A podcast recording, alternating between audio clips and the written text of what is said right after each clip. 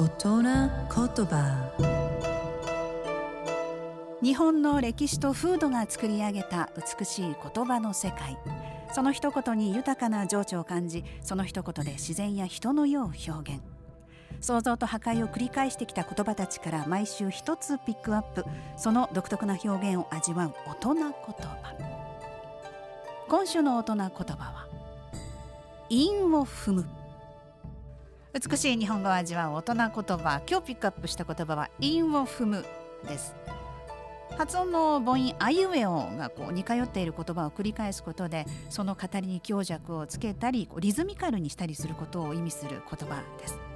でこの韻を踏むの言葉の由来なんですが実は中国の古典の詩の形式の一つなんですね。絶句という形式なんですが一つの詩の中で韻を一つ二つ以上踏むというもの。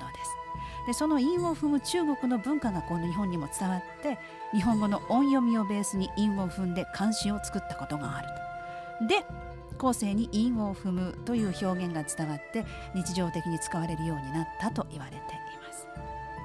まあ、韻を踏むという手法って古代中国までそんな歴史を遡ることができるんですが昔から言葉はね人の遊び道具として使われてきたんですね。大人言葉でした。